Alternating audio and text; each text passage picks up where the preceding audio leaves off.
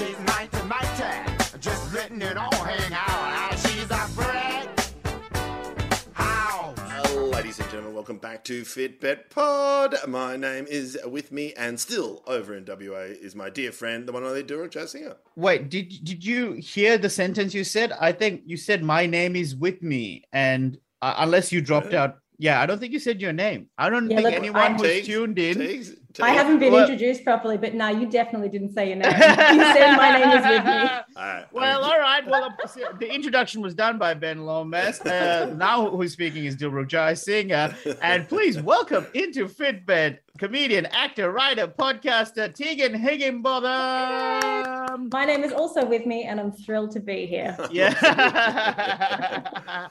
right. really Thank you so so much for doing this. First of all, um, there are so many things that we need to unpack. Uh, one of the reasons I'm very excited to talk to you about, which we'll get into, is some of the comedy festival shows that you've done dealt with sport and and physical Yeah. activity, including boxing and football. But as a little softball, um, can you tell Ben what you told me as to what one of your side hustles at the moment is? Okay. Love a Um, side hustle. Love a right. side hustle. I mean, if, I- I'm assuming that's fair to call it a side hustle. yeah, no, it's it's it's my side hustle. Uh, for a, a big part of last year, it was my my main hustle. Yep. Um, because I lost all my work, and Mm-hmm.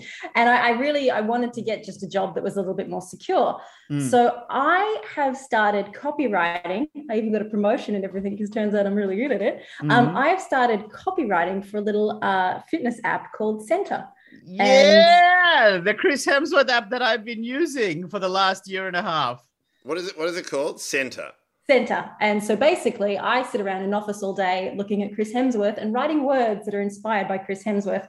And I love my job so much. It's so great. The fact that I've been reading your words. I know. I that- love it. And I was like, I didn't know this entire time it was my mate Tegan who was trying to sell me more Centr products.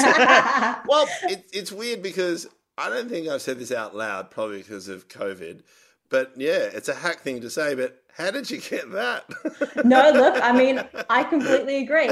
And I agreed during every single one of the interviews, of which there are so many when you try to get a normal adult job. yeah. Oh my God. Um, but no, the whole time I was like, really? Really you want to employ me? But uh, I love it.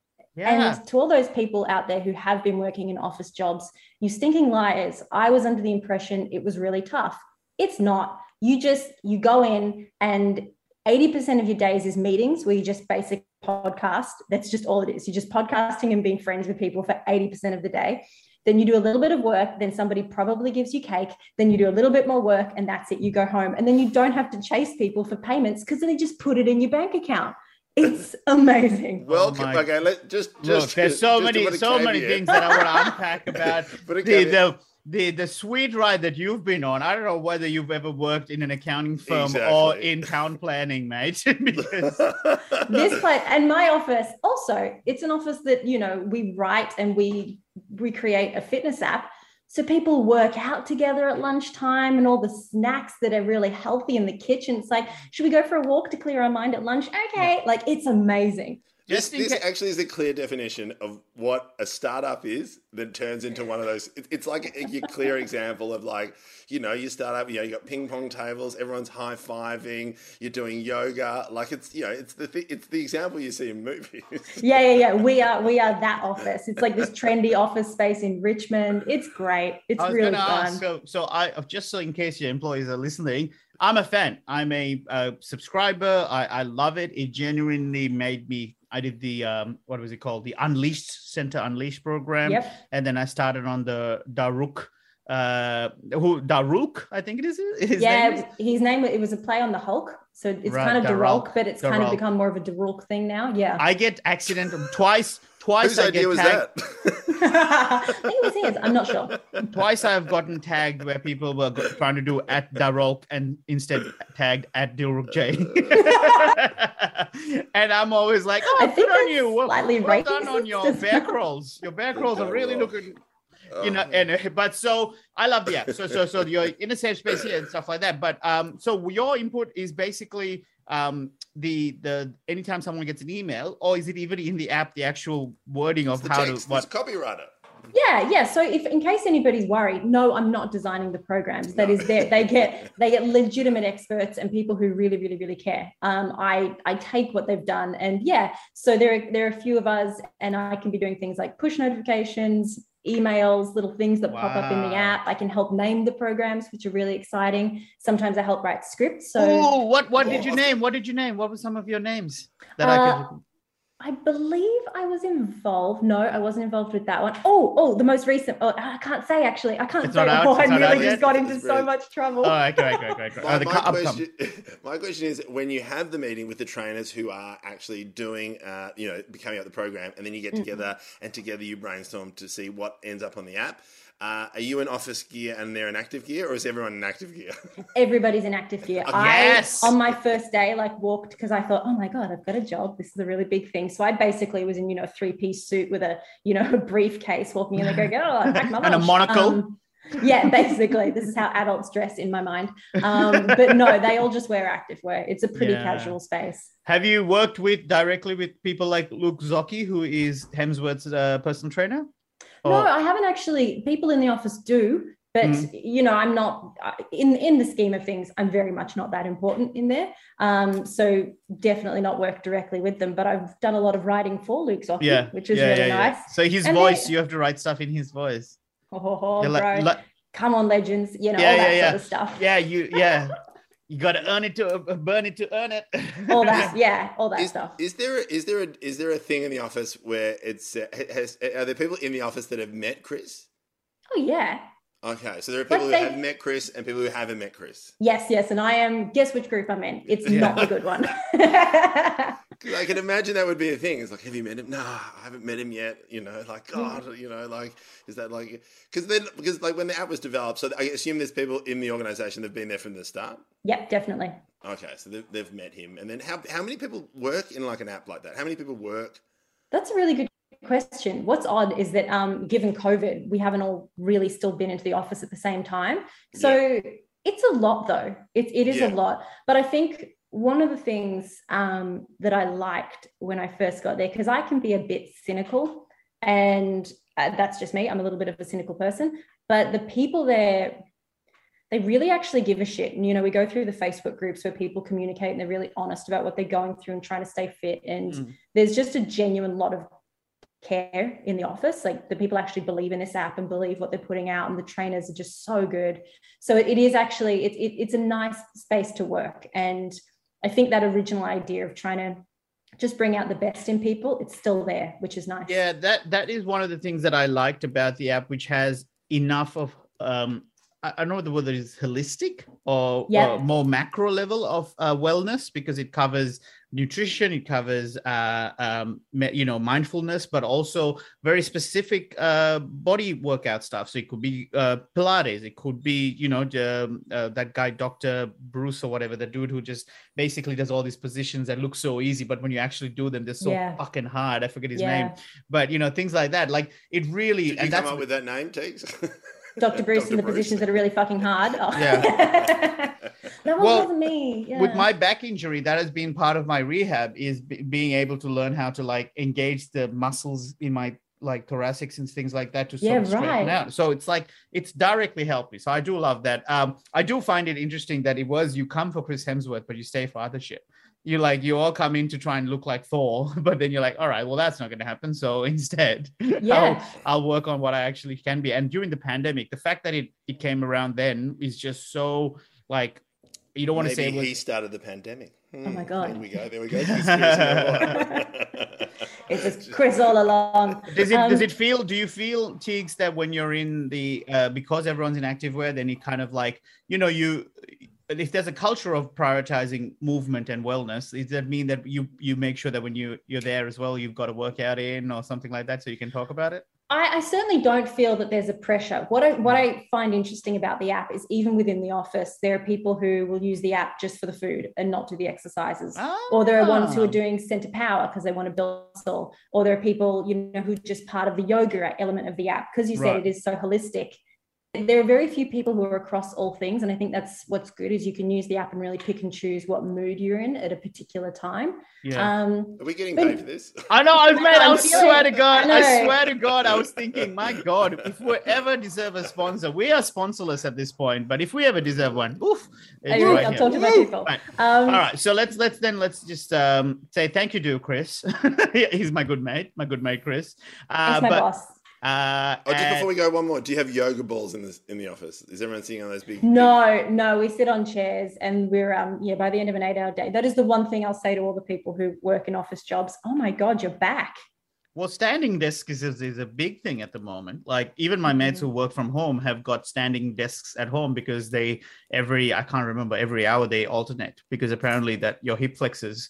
Uh, it's going to be it, it's apparently what some people deem to be the the our future version of like I can't believe people smoked in airplanes. Yeah, all people the sitting that we do. All the sitting that we're doing, I can't believe people sat around for that long. The best advice someone ever gave to me working in office, and then when I started doing it, is uh, every time you take a telephone call, stand up. Because if you're standing up, you'll just wrap up the phone call a lot quicker than if you were sitting down. So it's like this double win. Yeah, yeah. So it was amazing. So every time I was just that annoying guy in the office, like a call would come, and then my head would just appear, just talking loudly over across all the cubicles. Oh my god, I love you, Ben, but imagine having to work next to you in an office. Like, Ah. and I'm the same, by the way. I was a shocker to be be next to in in an office because I just couldn't be fucked. So I'd be bullying everybody. It is weird though, the office seating thing. I've been sat next to this guy who our departments don't really mix. We do not need to be sat next to each other. Just so happens that we get on like a house on fire, and it's like, just because of that one decision you've made, you've cut out 20% of my daily productivity because you've sat me next to this particular Well- guy. It's wild. I I sat next to Suren Jayemanne, who then told me about stand up comedy. You and did then, not. Yeah, and that's why I'm here as a stand-up comedian year to 11 years later. if, if I was if I was in a different like at the end of the tax office or if I was in a different floor, I would have never come across him and never would have, you know, been here. The, um, Wow. I love that. I love that size. And just because you both ended up doing comedy as well, which is, uh, fuck, I always love that. It's like, Yeah. you know, mates for life. Um, the other one is, though, my, my parents work in the world of physio. And because there was so much home office stuff, a lot of people didn't take their ergonomics seriously. So there is heaps more people with back problems from uh, not correcting and having a good setup at home.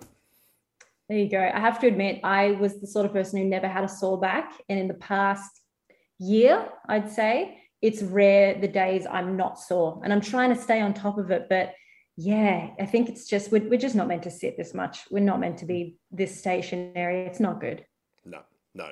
So speaking of injuries, multiple Yeah. times people listening won't be able to hear it, but I believe it's your right hand seems to have Yeah. some decoration on it. It Uh, does. Can you explain what we're looking at and uh, Yeah. what what went down? I'll, I'll give you the full splint. story. Yes, it is. Um, I used to so, make them with my dad. Did you really? I'll hit you up Long soon. I'm going to need heaps. Um, so it's actually related to my job. So it's really good. We did uh, all the paid advertising left Centr and got that out of the way Good. because now, so I I started at this job last August, and up until the end of the year, hadn't met anyone who I worked with. The And then we had our Christmas party, right. and this was going to be the first time we're all going to meet people. I was very very excited. It was at this pub just over in Fitzroy. And everyone was there, and I've walked in and gone, Oh, hey, everyone. And then I fell on a single step. And I came down, and my little finger caught on the step and bent back. And I've just gotten up and instantly held onto it. And because, you know, it was that sort of environment, it was a Christmas party. Everybody's like, oh, Higginbotham's, he's already fallen down. Get her a drink. I'm like, ha ha ha, this is all me falling. That's the and first I- time you're physically meeting these people that you've been working with for the last so many months. Yeah. And you don't want to, you don't want to be an idiot. You don't want to look embarrassing. You don't want to be embarrassed. So, and I took my hand, so I'd wrapped up my hand with my left hand and I removed my left hand. And this girl that I worked with just looked at it and she went, Oh my God. And I looked at it and went, Yep, that's that's really bad. And I instantly knew I had done something very bad. But I was so concerned about not looking stupid or not embarrassing myself. I just kept standing there. And so then I like did Wonder the- Woman, just like Yeah. So you're in shock. You're in shock. yeah, I was in shock just standing there. And then I did the next best thing I could do and I blacked out. So then I've apparently What? face planted. blacked 'cause- out from alcohol or just from the pain? I'm No. I hadn't had a drink. I, Yeah. It was just from the pain and just honestly you were from the panic. beforehand. no, it was just pure panic, I think. Wow. So then everybody now was being really kind, like really, really lovely. Uh, but they all just kept looking at it and going, I think you've just dislocated it. It's not a problem. So I, I left. Um, was the next thing I was meeting the guy who I sit next to at work. We were going to meet at the Christmas party for the first time. I've left and I, I knew that he was coming to the Christmas party and I was just going to meet him. So I sent him this text going, had to leave, finger fucked. Um, Oh, wow. So then there's this whole other story going on at the party. Cla- that's classic office banter. And um, it's like what I- what what exercise is that? Is that Daruk? so is that Luke Zocchi's? So then I got to the hospital, and turns out I basically um, kind of almost shattered it. It broke three times at the base, and then there was another break at the at the tip. And Hang on. what's So, oh, so you fell on it, then it would have what gone in half, and then you fell on it again. Like, no, this was all from just the one thing. Basically, it just I don't know. Turns out I'm brittle. Um, osteoporosis already. Yeah, I know. I actually need to look into it because I've had quite a few breaks and people have gone, yeah, look at that. Um, Yeah. Yes, so yes. then they put a plate in the finger, and that unfortunately didn't, my finger didn't take to that. And what it also did is, I believe what I've been able to find out, nobody wants to talk about it because I think they're worried I'm going to sue them, um, is that the plate was a bit too tight and that has stretched the tendon in the finger. So the next surgery was them taking the plate out. Then we realized that the finger isn't moving anymore. So then I had a third surgery. And this is the one that got interesting. I had this a couple of months ago. Ben, are you actually squeamish? No, no, no. The, I, I'm not squeamish. I'm squeamish when it dislocates. Absolutely fascinated with surgery. I know Right, that's a contradiction okay. in terms, but yes. So what they did, and I'm showing this to Dylan Ben, but I'll just have to describe it for the people at home, is they then cut a large part of tendon out of my wrist and Yep. sewed It's it. where for those listening, it's where Spider Man has his web shooters. Exactly. I've got two really cool web shooters now. Um, and they then sewed that into the top of my finger. And I found out a couple of weeks ago that that also hasn't worked, which is a bit frustrating. Oh my lord! So this is But now that- a year ago. Year this happened a year ago. Yeah, this was 10th of December, three surgeries later. And they've been really big surgeries. I know it sounds, Yeah. it sm- sounds small No, for the no, fingers, very but they're, technical, super technical. Yeah, and it's it's. I think what I've realized now is I, I've been so used to in my life things go wrong, go see doctor, doctor fixes, yay. Mm. Um, this is the first time I've gone. I think this is it. I don't think I'll be able to use my right hand ever the same way again. And for me, because my outlet was boxing, I've I, I've now come to the realization that I'm not ever going to be able to do that again. And certain things around the house are just not possible. And it's a bit frustrating. I mean, it could be worse. It's a bit frustrating. How, But- how, yeah, well, feel free to vent because we can, we're the, we, not genuinely, because I think one of the biggest um, things that we don't encourage enough is that people keep minimizing their struggle just because it is not as bad as someone else's, or it could be much worse, and you feel Mm. guilty complaining about, you know, what might seem in in the grand scheme of things fairly minor but the truth is it's your reality and as someone who did you know love boxing which we need to get into but also as someone whose work kind of you know if you're copywriting and stuff like that it relies on your ability to type and you know your Mm. pinky plays a part in it so for me i yeah fucking you can you're allowed to say this fucking sucks for How the last year to, how do you how do you get to the A and Q and Z? It's it's a nightmare. like Yeah, yeah. There is certain things. What was it that I realized that I can't do? Oh, the little star thing that's above the number eight. That's dead to me now. It's gone. Oh, On the really? keyboard, it's just well shift Oh, really Yeah, uh, brackets. Brackets are really tricky. brackets i can um, say tricky enter would be tricky i hit enter with my le- right pinky Oh yeah, that'll be yeah that'll be hard. yeah Um, I think the biggest thing that worries me, and it actually makes me feel genuinely concerned, is that it is so stiff and so um, it sticks out at this weird angle.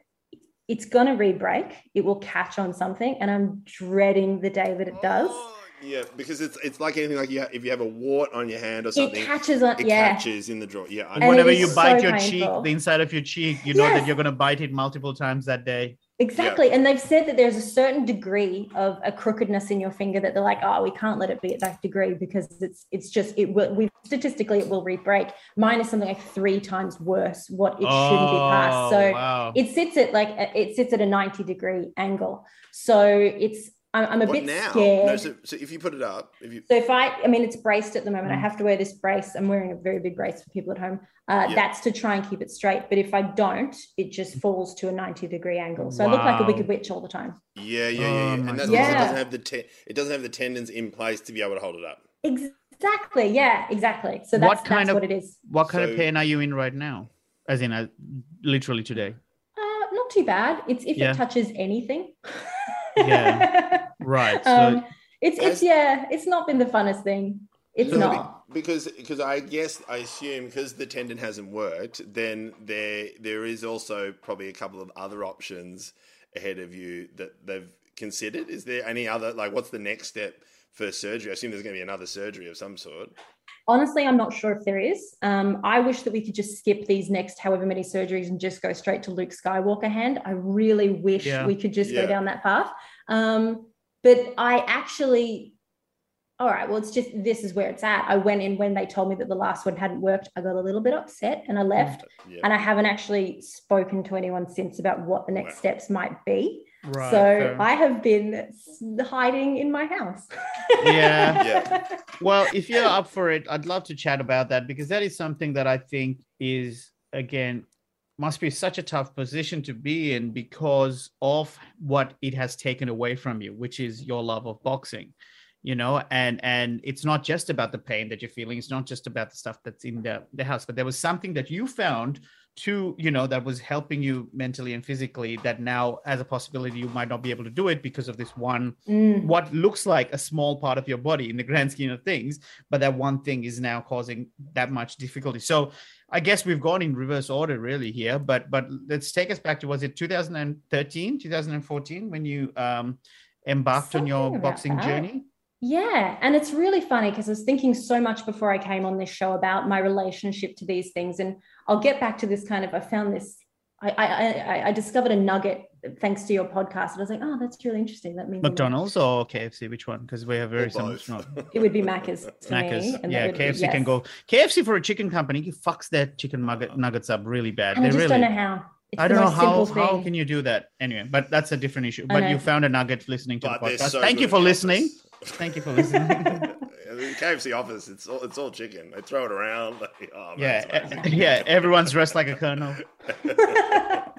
um, the boxing. So years and years ago, it was literally. I, I I hate to be this sort of cliche about it, but I saw Million Dollar Baby and just didn't realize up until that point that women could box. I'd never Yeah. seen that image in my life, Yeah, no, that's definitely the definition. Yeah. and and um. And it's I'd, I'd grown up watching Rocky and loved it and loved I was always fascinated by boxing, but just never even saw myself walking into this space. And then I saw that film and went, oh, hang on, there's something there. And Yeah. I went to this place called Fight Fit, which was this really interesting boxing gym out in South Melbourne. And they were one of those groups, you see a few of them doing it where they do the corporate style boxing matches where you train for a Yeah. while and then you throw a load of people into a ring. But theirs was, Brilliant. yeah, just whack your workmates. And look, now I, I have yeah. an understanding of why that might come in handy sometimes. Uh, it's so it's like Uh-huh. paintball. It's like you know when people get really excited about paintball, but the person in the, in the office is really excited, just generally wants to cause harm on the person they don't like. exactly. Um, and I think that this their level was slightly up because you had to be a registered fighter because they were doing it without headgear. It was pro rules, so we had to have all the stuff fitted for. uh, You know, we had to have the mouth guards fitted, and we had to have all proper medical checks. And um, I I threw myself into that world, and for the first time in my life, discovered an exercise that I could enjoy. Because before then, my relationship with exercise had always been so aggressive and it was all go for a run and try to lose weight. You've got to do this to try and lose weight. It's, it's it was just, you know, because I was, you know, female brought up in this culture of how we're meant to look and be, and, you know, particularly how our bodies are meant to be. So exercise was never something that I did to better myself. It was to try and stop myself from being what I viewed as disgusting or wrong or all those sorts of things. Right. It was horrible, you know. Yes. I'd go on these long jogs and I don't like jogging and I just forced myself to jog and jog and jog. And it was such a bad cycle to be in. Because you're Then doing it to try and meet an expectation or an idea that you know is being put out by society, rather than anything that you're organically enjoying yourself. You're like, I have to do this just so I can fit in and be acceptable. Yeah, exactly. And you know, I've been in in and around um, some form of the entertainment industry since I was, you know, 16 or 17, and I have Mm. been in that position where people have told me I needed to lose weight to be even applicable to get auditions and stuff. And it was just a Was bad that thing. wow? You Still know- happens. Still happens a lot. Yeah, it's it's it's so bad. Annoying. Um, so it was I w- my relationship with exercise was bad. And then I found this boxing thing where man, the sound, if you if you're working with somebody and just hitting the pads and they're working well with you, that sound of the glove hitting the pad is just one of the most satisfying things. and when you when you're getting combinations right or when you're working on the bag and you can just feel it all coming together and there's a rhythm to boxing that is so Yeah. soothing, I find. I, I loved it so The so ball, Because much. it's got- the ball where you just let Yeah, it I even- three times, three Feedback, times. you mean? I even Yeah. knocked that, yeah, and I figured love that, that. out. So And I even the see. fact that it oh go so- sorry, go you go. Oh, just the just how back then, and this was one this is coming back to the nugget, but I'll go into as I said a bit later. It scared me nearly every time I went in there, which I think is a really good thing. I'm one of those people who prescribe to do the thing that scares you because it makes you a better, stronger person. Just do it. And it's Right. terrifying. Like every time we had to spar, I hated it. And Right. it was you you would just be buzzing with adrenaline afterwards. Right, because you're so like, because it's almost. uh, What will you tell us? What do you think the the thrill of being pushing yourself into the places that you're afraid of? That afterwards, what, what that feeling that you're buzzing, what do you reckon it is? it's i think it's i think even archie thompson might have touched it on it briefly in your previous episode it's just that proving to yourself that you can do anything Mm. because sometimes those moments of fear and anxiety that you get before i don't know before you go on stage before you do public speaking before whatever it is everybody's got their own fears. Knowing that you can go yeah i acknowledge that and i'm going to move past it Mm. it's so liberating. It just in, in a world where you're so rarely in control of anything it shows that at least you're in control of yourself and that's such a cool thing. And I, I, I totally agree. And this is where I, I, it amazes me that, so, like, I totally agree 100%. But nowadays, some some adults don't feel that until they get to 30. So by the time they, they go there, it's just like, oh, I- I'm too scared to even feel this feeling of, of fear and anxiety and all that. When really, we should start be doing it at such a younger age. Like, Yeah. just to, to be able to, like, I, I remember feeling it for the first time, and I think I was 10 because I had Yep. to spar the, the, the karate teacher. And I've never been more scared in my life. And I was just like, I was, you know, I think we all cried the first time we did it, but then now I remember feeling that, uh, that, that, you know, sort of that, you know, adrenaline rush, that fear. But this time I knew what it was. And if you don't feel that throughout your life and you don't embrace that, then you just become more scared of it. I think. And what I've realized now, um, in this place where we're at in 2022, one, I always forget. I We're about to- we're, we're about a month and 10, five days, six days away from 2022. So, so well. I, um, you know, I'm the sort of person I used to do boxing and I used to do stand up, and both of those things are really synonymous. Like I'd have people telling me that I was brave very regularly, regularly, and you're like, no, I wasn't. But yeah, it really was actually, because now I've realized that I've stopped doing anything that scares me. I quit stand up. I don't do that sort of sport anymore. And I've been in such a place. And then I hurt myself. So I hurt my hand. I also fell down last year and had to get stitches on my head because I fell down and hit my head on the pavement and did that. And I am just this ball of anxiety in my life now. Just most things scare me. Got to talk to somebody, very scared. Got to go and order something face to face with somebody. Oh my God, that's too scary.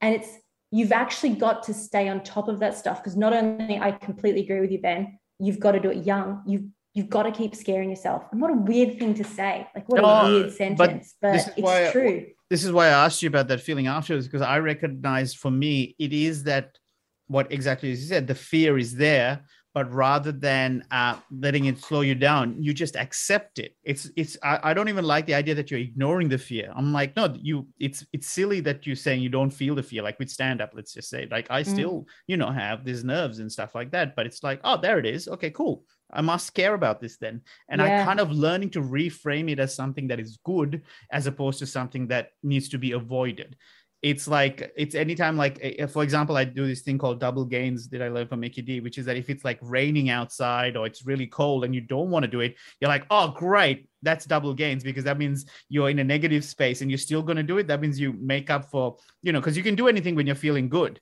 Yeah. but when you're feeling bad and you still do it oh that's double points you know? So same way with fear is the same thing of going oh like i hate horror films and I watched this thing that came on um, Netflix called uh, Midnight Mass, which wasn't I too scary, Yeah, but yeah, it was yeah. so good as a story, and the writing was so brilliant. And everyone's like, "Oh, you got to see House on Hill House or some haunted haunting of Hill House," yeah. and apparently it's super scary. And I don't want to do it, but now that I know that I don't want to do it, I'm like, "Well, I have to do it now." You know, just lean into that fear of it, and just try to find those things that push us out of the comfort zone. I know it's Yeah. gets very cliched, but it's true because once you start to get comfortable, then everything becomes like slowly starts to become too hard. As you were saying, like even the sort of smaller things in your life, uh, what say 10 years ago or, you know, six years ago when you were firing on all cylinders seems fine. After the pandemic, I think a lot of us have lost that ability to to feel comfortable with basic things. Like it's it is anxiety. I think it's my first bout of anxiety or at least understanding what it is where i was at a comic book store and i nearly started crying because i didn't know i i, I needed to pick two books and i couldn't narrow it down. And this and somehow in my head was like if i pick the wrong one then i failed and i i don't deserve i don't deserve love and respect. And it just comes out of nowhere. Yeah, that's a weird, yeah, what a way for it to manifest. But I think understanding what's going on is really important and really understanding that your body is just now smashing you with adrenaline, and, and cortisol and all that sort of stuff and going, okay, so this is, I'm not in danger and all that sort of stuff. It's okay. And trying to, um, yeah, trying to understand it is really good. But I've set myself a few little challenges lately. It's funny that you mentioned Mickey D because I'm a big SAS fan. Love Right. it. I'm obsessed with SAS. Oh, you same. should both be on it next year. Right. Um, but uh, I, I I watched that, and Ant Middleton, who is of course the big the big boss man on SAS, he was t- I think I can't remember whether I was reading something of his or whether he mentions it on the show, but he was talking about what happens when you're about to pass out and how you can breathe through it. And because of Okay. everything with me lately, I because I passed out, now my brain, when I'm scared, goes, you should pass out.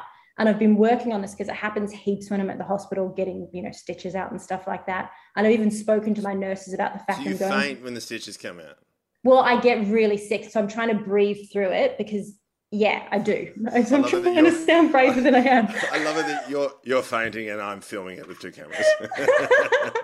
but but I've told them what's happening. So it's like my little project now of me going, hi, I'm nearly going to faint. I'm going to sit here and try this thing and now try to work through it. yeah. I even, I know it sounds really naff, but I saw stand up. I went to a stand up venue on Monday night for the first time in probably three and a half years or something like that. Wow. And even was now, the Exford. um, it's actually the local, bloody great night. oh yeah janet on a little thing though, I am going to enjoy watching over the coming months. It's going to be this uh, issue with diminishing returns. The MC is going to get all the good COVID jokes, and then everybody's going to have to ditch their sweet COVID material because you're all doing the same AstraZeneca and the same uh, jokes. Mate.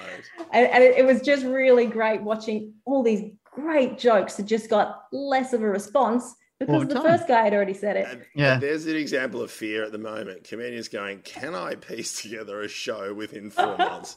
That is Oh pure my God, fear in people's eyes. Hey, the one thing I just want to add to fear, which is new to me, is uh, is my it's transferring over my fear to my children. And that's the issue I have throughout COVID is that a lot of parents, under the circumstances, is like, you know, we've been, you know, cooped up in inside, therefore you can protect your family and look after them. And now I've reached the point where I need to start letting go uh, and letting my kids do the dangerous things they need to do to learn, be it climb a tree or ride as fast as you can. And I've just noticed that I'm always scared that they'll hurt themselves. But me doing that and transferring over their fear then creates anxiety and uh, and insecurity with them. Them. So recently, I have had to catch myself so many times to go, "Why are you telling him not to play with that giant stick in the park? Why is he swinging it around?" And it's not fear. I'm just scared that he'll hurt himself. But then I need to clearly explain that to him why I'm scared or what I need him to look at rather than just go, no, stop it, stop it, stop it. And then it's just like, you know, transferring my fear onto him, which is not fair, but it's just like, it's, you know, it's one of those hang ups that you have when you come out of lockdown, and particularly me, and I've spoken to a couple of other parents where it's just like, you know, you're transferring your fear, and that's not fair because you're burning, burdening them with it when rather letting them just shine and live their life. That's yeah, I've actually often wondered this about parents. Can I ask, have you had that moment yet where one of your kids has had a, a, bad injury or something like that? Have you had any broken bones or anything yet? Yes, we've had uh, their teeth and jaw. Oh, so, Jesus. So that's so, what you went through there. That's not a, I mean, I can completely understand why you're afraid now because it's proper trauma. That would have been a horrific and, and, moment for you and your family. I'm so sorry yeah, that happened. You go, you go through it and then it happened again two weeks later, something else where you're back there going, oh, we've got more stitches. And look, mm. in the scheme of things, it's like, you know, like Dill said before with you, it's like, yeah, everyone goes to their own stuff and yeah. then, you know, you try and, you know, you try to compare it. And when you do go to the children's hospital and you see a child, uh, you know, walking around with their heart outside their body, you do have those moments and go, gee, my kid's, my kid's okay with, you know, four stitches in his head. But at the same time, in that moment, it's, it's you know, it's, it's something very traumatic that you go, uh, through with your family, and then of course that has the after effect. And I, I, think I think that's and again I'm just a warrior wart anyway. I think, um, but then you know when you see it, you know transferred, you know you just have those moments. You're like, oh, I, I need to be able to change this, or rather than trying to protect them because you can't protect them all the time. It's just, it's just yeah. you know it's impossible. Like especially now with kids going back to school, I know a lot of parents have kept their kids out because their kids aren't vaccinated. They're too scared.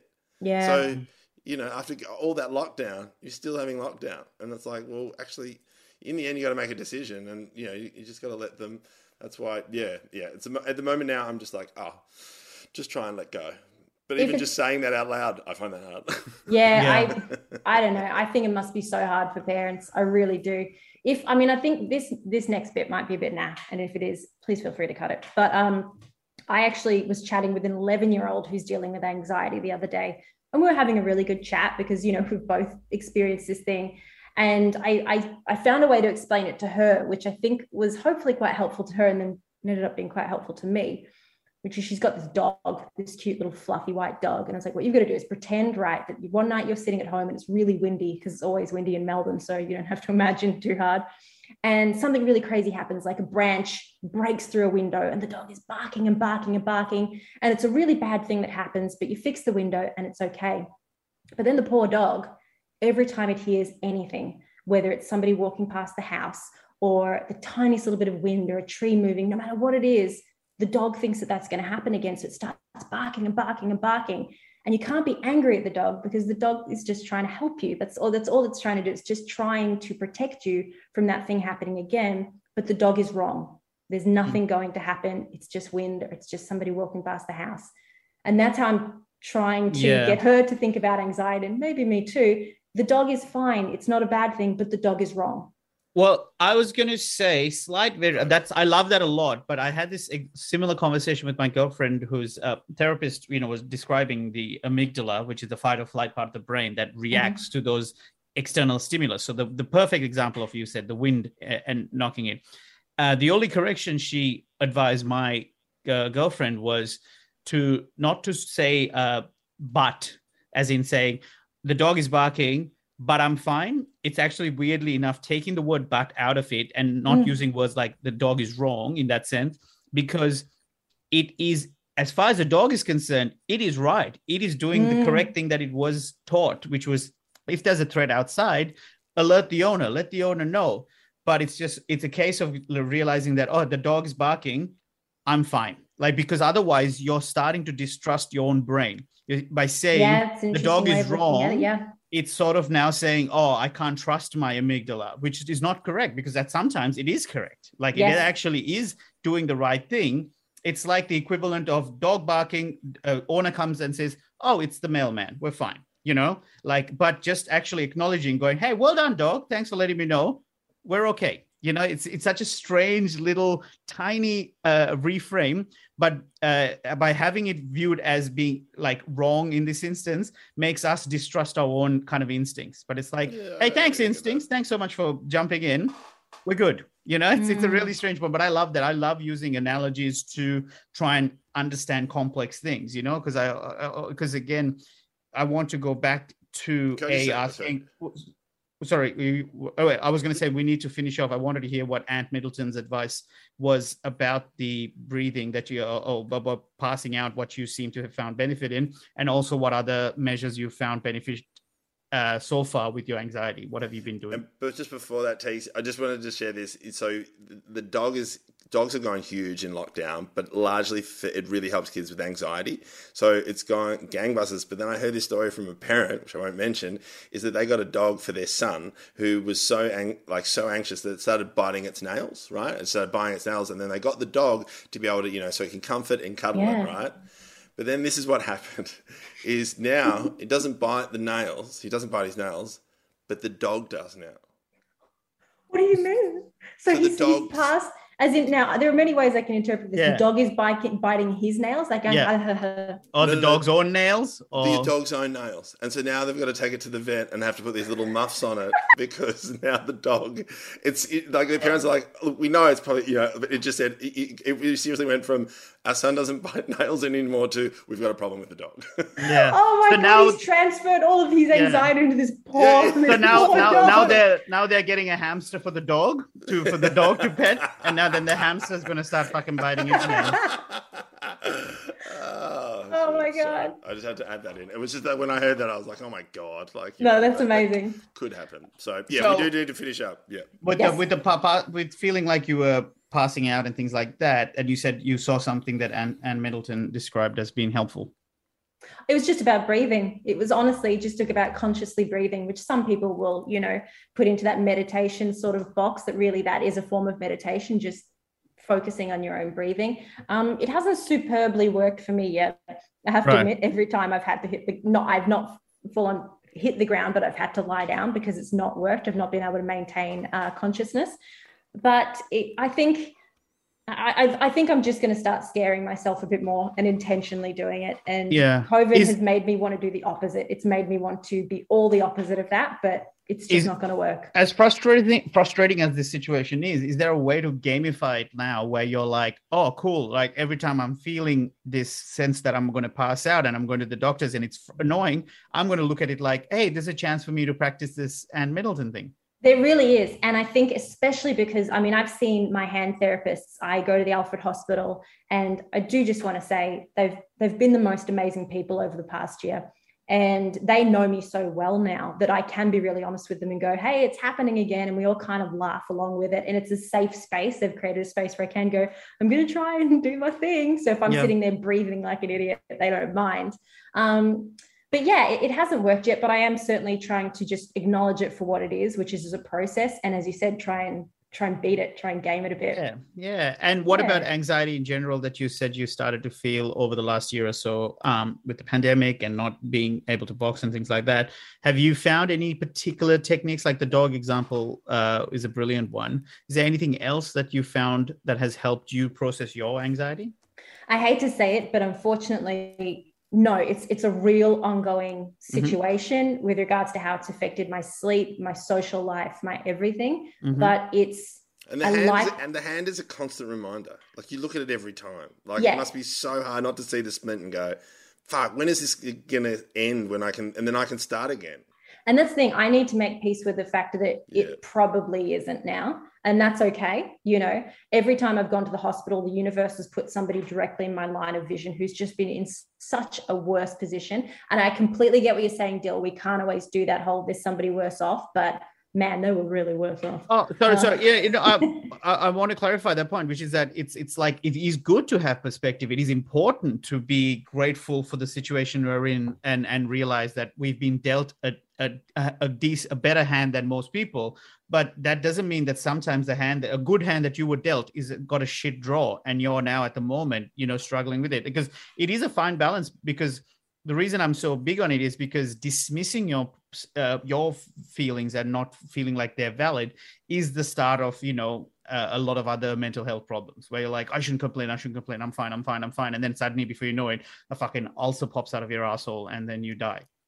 You know? I, I, Jesus, I hadn't quite followed that no, train of thought. of but it's important to know. Um, look, I think I think acknowledging it and being kind is the best advice I can give right now. Mm. Seeing what's going on, just being really kind and going, yeah, global pandemic. Yeah, we've all been through something. Just be kind because I think Mm. everybody's a little bit messed up at the moment. Everybody's Absolutely. everybody's Especially a little bit of- out. Like, oh, Oh, exactly. And I think also I've been telling this to a lot of people and they don't understand the analogy. But do you know how you battle through comedy festival and you do four weeks and you're doing shows Mhm. every night and somehow exactly you don't get say. sick? Yeah. And then the day after, you crash. You crash physically, emotionally, mentally. I think that's what a lot of people are going to go through over the next few months. Is we've we've had to bolster and somehow stay strong through this period.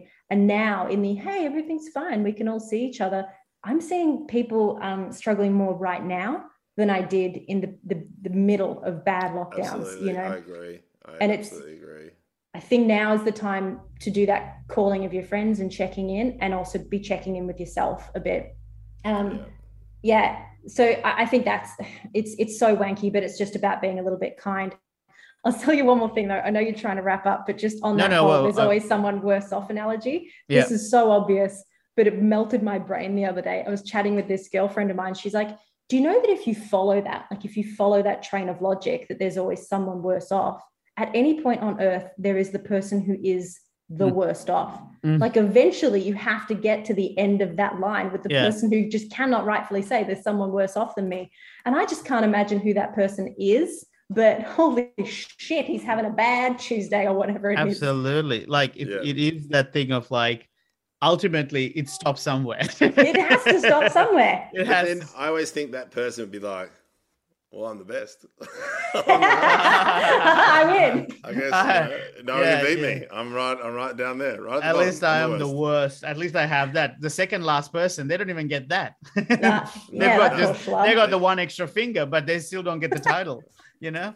The, um, Um, hey, before I, before we go as well, is uh, Deegan is um when you get your hand splints done. I'm quite Yeah. fascinated because my dad specialised in hand splints, and so when I was a little kid, I used to help my dad um, build them for patients, and Amazing. especially fingers, because a lot, a lot of people do. A lot of football players have the same issue as you have because they've just broken over and over again that in the end they have like a splint that they'll have for the rest of their life. yeah yeah pretty much yeah have you decorated yours? Have you got creative with yours yet?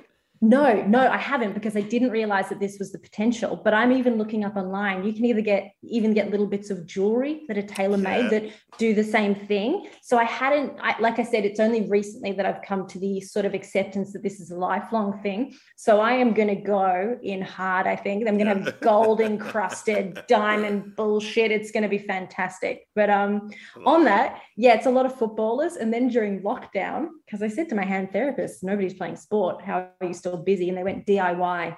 Yep. Everybody's because of trying apps to- like apps like Centr. No, no, no, no. into- Everybody trying to fix their homes. They Should- suddenly stuck Ah. at homes. They're trying to build their patio and they're Ah, smashing their fingers to bits. Yeah, and a lot of people falling off ladders. Just like, Yeah. come on, really? Yeah, and we're coming up to Christmas light hanging time. So anybody who does listen this, please, yeah. please yeah. be careful. Just think of Chevy Chase. Um, I want to talk about the acceptance stuff, please. I want to know about how now that you you feel like this is part of you the rest of your life. Uh, what have you been finding? You're able to because for me, uh, the reason I'm asking it's Mm. loaded is because I have a back injury that is feels like it's for life. That Yeah. I have to now accept a future where I can't do the things that I was hoping to do. Like for example, Yeah. the middle of lockdown last year, I was doing handstands. I was I was able to do a headstand and you know stay upright and um, you know come back down comfortably. But handstands, I was nearly getting there, but now I'm like too scared to attempt any of that because I don't want this back to flare up again. So it, I'm will be honest, it is very frustrating for me to see how much slower I'm running, or you know what I mean, like things like I was getting close to like breaking the 20 minute mark in a 5k, but now I'm back at 26. You know things like that. Mm. I am not dealing with it well. So have you found what have you found to to help you get through that? or if you're Um, at all. Y- there's still some days where I get really angry, especially I think between the second and the third surgery, knowing that I did this one means I can't, I've got, I've lost most of the strength in my wrist as well because they took out the tendon. That will come back. But knowing that it got worse, I get really bitter.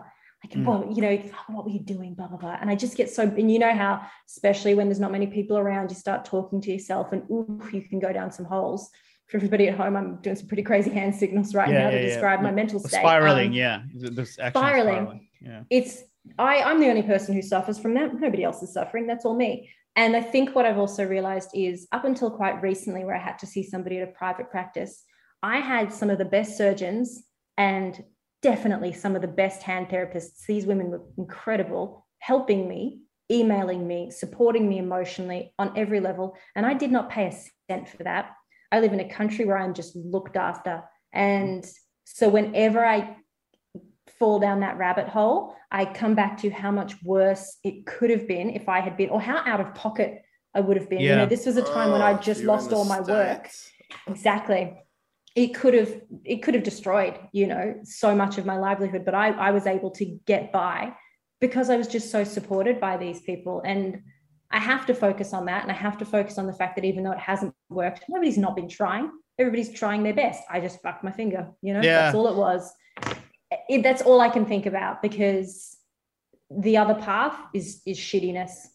I, think I, I like that because that it links into what we were talking about about you know perspective and and not necessarily dismissing or invalidating your own feelings because it comes into that to be grateful. What are the objective things that you can be grateful for, like having this healthcare system that's you're able to be looked after through, right? That is something that's clearly in front of you that is there that you can be grateful. You can't be grateful going, I'm really grateful that I broke my pinky so that I had that awareness. Fuck that. Uh, It sucks that the pinky is fucking injured and you can't box. But you can be grateful though, even though that has happened. I'm grateful that it happened in a in a healthcare system where I'm looked after. Like that is incredible. Yeah, it, and it, it it is, and I think that there are some places where people can get can get lost in the cracks in this country, and I think also there is there's so much that we do wrong, but we should protect Medicare and protect our health system Oh, so fiercely because um, it's it's just it's a life changing thing. It's a game changer. and and also like especially now, like with everything that's going in the pandemic, and you know, you know, the listeners know this. I spent a month in hospital on, on, the government's dime, and it didn't it didn't cost me a cent. Like, and that's and, that, and the whole time you just think about the care, the surgery, the medication, uh, the nurses. The whole time, the whole time, I, I did have moments where I was like, yeah, this is if I was doing this privately, it would it cost me a fortune, right? Yeah. And then people forget, and I, that's why we, you know, we've had issues with people contacting us on the podcast. But if something's really bad, you'll end up in the public system, and you know, the best of people who want to help people are. And not saying they're not in the private system, but just like I'll never forget being, you know, not knowing the answers to what was wrong with me, and I'll never forget when this gentleman came, the head of infectious disease. It's like he walked in, everyone parted ways because Gandalf had arrived. It was just amazing, but just go, wow, how lucky am I to have access to that brain? Yeah. I was like, I feel so privileged. I was like, he is looking after me now. Like, and, Yep. and just like, in other words, it's like you wouldn't have that opportunity to be like, here's, here's, you know, if you can afford it, good luck, you can see him. But here, I was like, no, because we've got Medicare and because I live in this country, we can get that. And I, yeah, Yeah. I'd sometimes feel, you know, there's a moment where you just, I felt a little bit guilty because like, who's missing out on him? Like, you know, like, it was ridiculous. But you know, in that moment, I was like, I hope everyone gets access to him because he, you know, he saved, you know, arguably, you know, you know, not, he didn't save his, my life because there were other surgeons who did that, but he was, he was, he was able to find out what's wrong and make me better. And I just, I, Yeah. I sometimes I feel like, you know, and that's why that's so challenging for you, Tees, because I was in that position where they didn't have answers. They didn't have answers to what was wrong with me. And it is so frustrating. And I can totally feel and feel your pain because you're like, I just want this to fix. I just want it, I just want it to go exactly. And even then you take, I'd leave to have it 50% of what it was. Yeah. Like you start accepting that. And so have you thought about what, you know, like we're talking about acceptance of the injury, but have you thought what you would be happy with? Do you know? Yes. Like, uh, I'd, I'd be happy with enough movement that I truly believe that if I fell down and braced myself, that it would be fine. That's all I want right now. Amazing. I'm at the point where all I want is not a re-break. If that means I don't box forever, I'll, I'll find something else to do. I'm sure I'll fall in love with something else again. I just don't want it to re-break. So that is at the moment it's so stiff. I know that that's not a good place for it to be. So Yep. that's my that's my happy point. But yeah, I've done all that bartering and watching how the chips kind of go different ways the further and further along you get. Um, but can I just also say one other thing? And it's completely off. uh, It's completely off topic. But I think you probably would have experienced this as well, Ben. Going from a situation where you were being so cared for, and then knowing that over the past year, those same people who are looking after you aren't allowed to leave the hospital in their hospital clothes because people will abuse them on the streets because they're working in hospitals, or knowing that they're the people that are getting shit and are having to put up signs everywhere going, please don't abuse me. That has been a really interesting juxtaposition to be kind of seeing just getting that care and then going, how are you the ones that are copying it? How on any planet is that okay? Yeah, it is. I- yeah, it's tough. It Like, is one of the most heartbreaking things. I, I did a corporate thing for Western Health last week over Zoom, and I was just saying the same thing, which is that it is genuinely hard because they're literally in mass. Like some of them have walked out of surgery to listen to me talk about my you know fucking dick jokes for 15 minutes. But, um, you know, but I'm like, you know, that it's so incredible that they're doing all this work. This is how stretched uh, they're they're so thinly stretched. Yet they're the ones that are fucking getting abused online and on the streets. If That like, why is the how do you find the motivation to keep showing up to not only care for those that want that that are grateful for it, but even the fucking assholes that were rude to you who got sick and then you still have to care for them. Like yeah. it takes a special kind of um, patience and kindness and and and I think self fulfillment to get there. And also, what I found amazing, Teagues, is also seeing their, uh, see, getting a different perspective of each one's based on where they are with their career. So when I was over there, I'd have like a student nurse who wouldn't be able to put a cannula in to a grandma of five yeah. kids going, well, you know, this is, you know, for, for the grandma, she's like, I'm done. I don't want to cop this abuse. I've worked my whole career. I'm out of here. Like I've got you know three more weeks, and then you've got a young student at the other end going, I actually really wanted to get into nursing because I wanted to help people and travel. Well, but you know, like you can still help people, but you can't travel. And then and then I remember I was like, I asked my nurse, I was like, how do you like how do you deal like how do you deal with the people who abuse you? And she's like, well, it's it's a duty of care. Like that's that's what we signed up for. And uh, and I'll never forget because when I arrived to the emergency. I remember arriving and the nurse, is- I was like, uh, she's like, you Ben? Yes. Okay, we've got you in bed 16. I just have to deal with this shit in bed 27 who decided to have a cigarette in the bathroom because he had to stick a pipe up his cock. And I was like, well, I think I'm in the right place.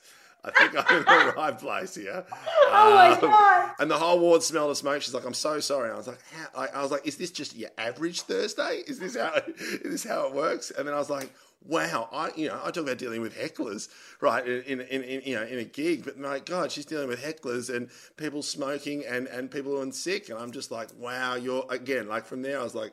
Who are you? You're amazing. Um, I wish you got paid more.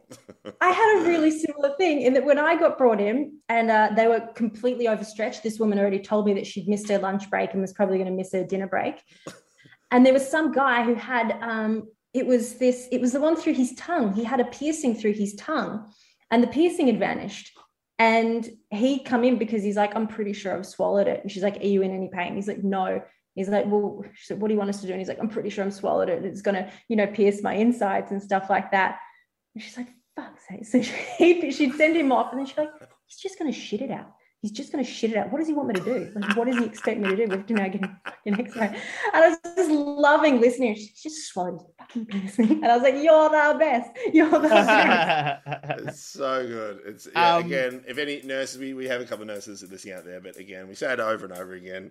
Thank you. We we can't do we can't do anyone this anyone in the you. forefront of all of this you know whether Yeah, even if you're working you. at reception copying abuse from fuckheads you know what i mean it's it's a tough gig and we really appreciate there are those of us who absolutely appreciate it and i know it's not enough considering the abuse you're getting but please know we love you uh, and for what you do Teagues, what was um, the uh, two things to finish up? on? Just the nugget that you were referring to as you sizzled earlier from listening to the pod. You said you picked up a little nugget, but also uh, let's finish up talking about something fun, which is your podcast. So Oh, yes. Hey. go. let's go. the now. nugget i think we kind of crossed over i realized that uh, back back i used to be a very brave person and through this strange mishmash of events i am not and it is my mission to get back to being somebody who people call brave Mm. because i think it's hot um, and hot. with regards to my podcast thank you for bringing it up i do a food podcast now and it's awesome and it started um, you know, in lockdown, our relationships to food changed. We started experimenting more and cooking more and just falling more and more in love with food. And we've started this podcast where we chat to people about it. And it's, yeah, it's great. What is it called? What is it called? Called Dish Island. And we had Dill on the other day. I mean, I thought he was going to make it into the finals of MasterChef. So fucking let down. We really should have brought you on the show. But, you know, I should have said the final finals because you made it into the semis. Semis, Um, yeah, I know. um no you were wonderful we were so honored to have you on the show and it's just yeah it's just been so incredible talking to immensely talented people and hearing about their their relationship with. Food. I thought you were going to say immensely talented people and deal. And you did. um,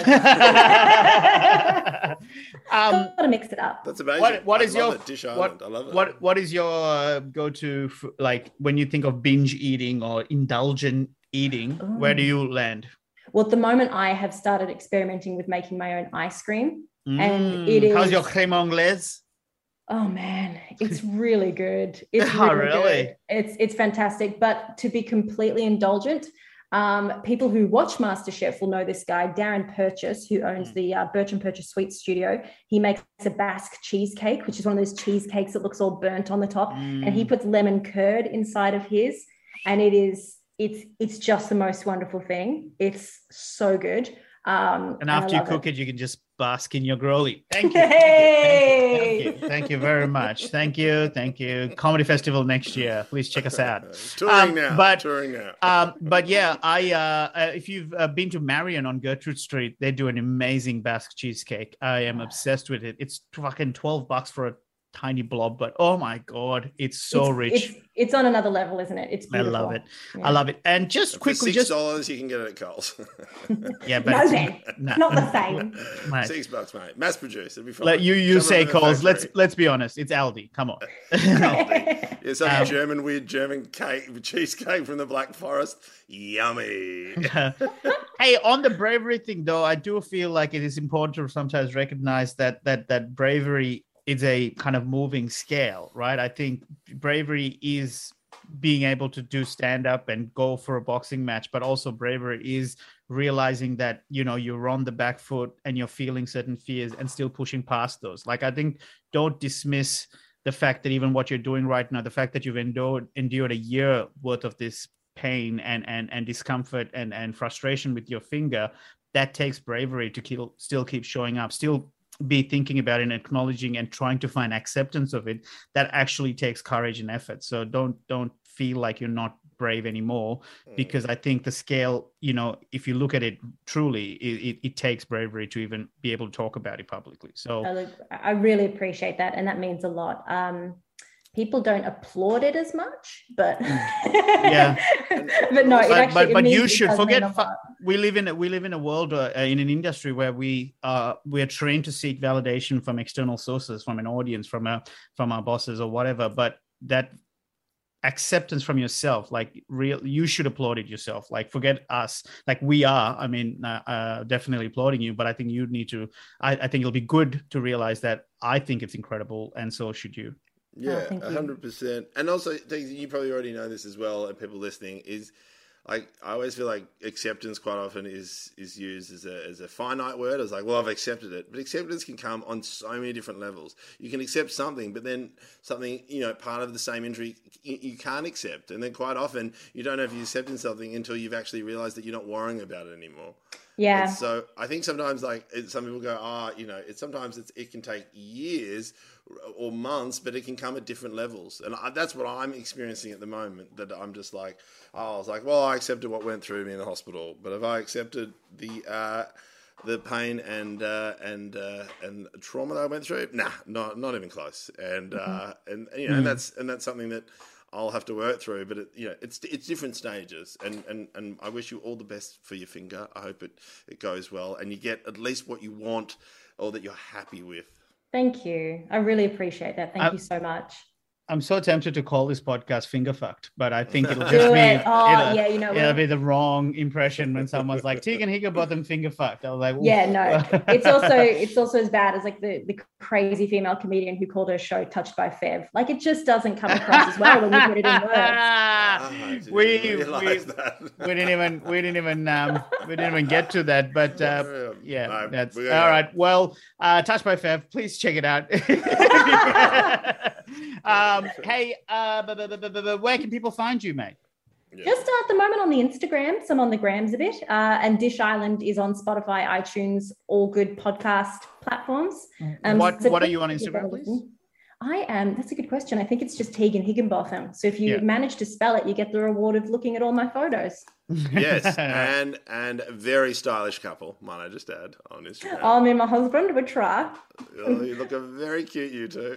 Thank you. awesome. Uh, ben Lomas comic for Benjamin, for me, Dilruk J, and Fitbit Pod for all the Instagrams, uh, and Yes. as well as patreon.com slash Patreon. Fitbit Pod. Uh, please check us out there. Tiggs, we'd love to get you on a Patreon episode. We'd love to Yes, um, talk about dissect something that's really, you know, niche and nuanced or whatever. Oh, yeah. I'm guessing, well, with you, it'd be Doctor Who. Uh, oh. Yeah, we can talk about Doctor Who. Maybe I'll tell you what I really think of my work. No, I'm just kidding. Oh, Doctor Who's a great one. Oh, Oh, yeah. such a great one. All right, we We can totally do that. All right. Awesome, mate. Thank you so much, Tegan. Take care, Thanks, everybody. Tiggs. Stay safe. Bye. House.